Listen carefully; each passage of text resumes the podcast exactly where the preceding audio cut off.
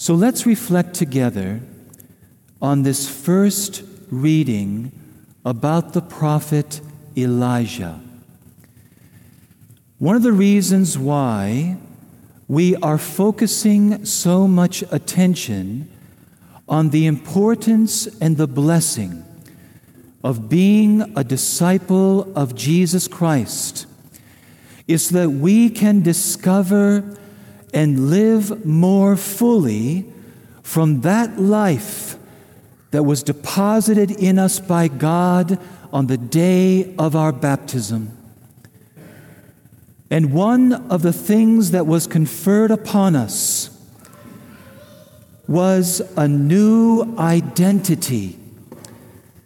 The most beautiful is the identity of a child of God, that we became beloved daughters and sons of God in that baptism.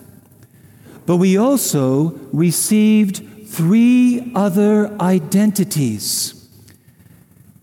And that was revealed in that prayer that the priest prayed over us when the crowns of our heads were anointed with that sacred chrism. And the words of that prayer are As Christ was anointed priest, prophet, and king so may you live as a member of his body, sharing everlasting life. A few months ago, we talked about our priestly identity, what it means to live the baptismal priesthood of Jesus Christ, how to live a life of sacrifice, and what that looks like in our daily life. And if you want to refresh your memory, you can go on our website and click on the homily archives and listen to that homily again to refresh our memories. But today I want to talk about the second identity prophet. In our baptism, we were given also the identity and the mission of a prophet. And today I hope we can understand a little better what that means and how to live it out. If ever there was a moment in the history of the world where the voice the prophetic voice of God needed to be heard, it is today. This is the role of the church in every generation. It is to be in the presence of the world the prophetic voice of God. And a prophet, very simply, is one who speaks for God, one who hears and receives that word and proclaims that word by their life, by their actions, and by their words. Mary, the mother of Jesus, is the most perfect example of this.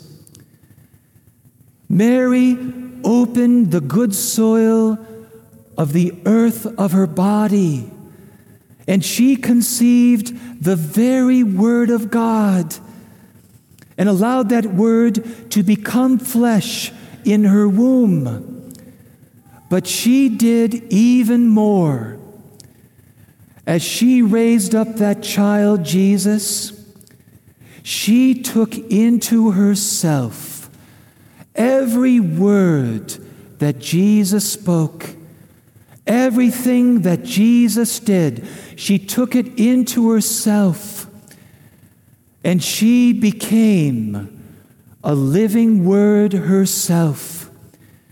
Her whole being was filled with the Word of God, and therefore her whole life was a proclamation of that Word. And this is what we are called to do as well. When the prophetic voice of God is silent in the world, the world goes astray. More darkness creeps in, and the world becomes more and more lost and troubled, as we are seeing today. And so this brings us to the first reading. How can you and I live that prophetic vocation if we do not first hear that word continually spoken to us in our life? Elijah did not count, encounter God in the whirlwind, nor in the earthquake, nor in the fire and the same is true for us in another way. It is difficult to hear the voice of God in the whirlwind of a frantically busy life. In the whirlwind of information and images that continually pour out at us through the airwaves the restless pursuit of excitement and pleasure, it is hard to hear God if that is our life. It is hard to hear God in the constant quake of news that is alarming and deeply troubling, especially the news we often hear of late about our country and where things are going and the global scene as well. It is hard to hear God when that is constantly coming at us, and if that is the only voice that we hear. And it is hard to hear God in the fire of passions and emotions that have not yet been purified and redeemed by God's grace. And Elijah encountered God in the gentle breeze. God's voice like a whisper. There is a passage in the scriptures that is often quoted from Psalm 46 Be still and know that I am God. Be still and know that I am God. And the minute we hear this, we realize that this is actually one of the greatest challenges of our Christian life in American culture.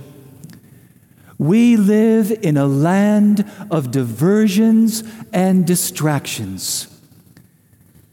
And sometimes we come to realize, very sadly, that the most neglected place in our life is this sacred place deep within our hearts that was made for encounter and intimacy with God, where we can hear His voice in the stillness and the silence. A voice that we will not often hear in what comes to us through the television and through the images and things on the internet.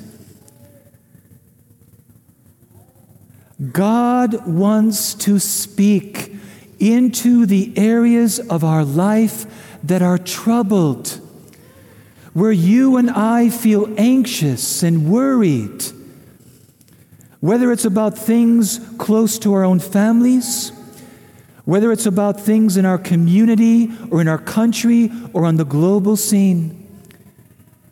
God wants to speak to us in the storm. Whether the storm is outside of us or whether it's churning within us, we need to hear the voice of God if we are going to find the peace and the strength that we need to weather the trials and the storms of life. And what I found most helpful is the moment in my life when I realized I was never alone. Even when I felt alone, I was never alone. That God was waiting for me in that silence, the silence that I was trying to avoid, that I was running from, and getting lost in the diversions and the distractions of the world. And so I realized I had to make an effort by God's grace to be still.